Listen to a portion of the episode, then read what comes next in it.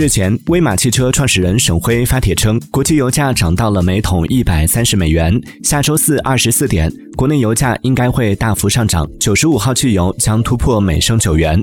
按照加油五十升计算，要花费超过四百五十元。四百五十元油费转换过来，可以为纯电汽车充电好几个月了。按照五年十万公里计算。智能纯电汽车所消耗的电费，比油车油费能省大概八万多，差不多等于四个 LV 或爱马仕入门款包包了。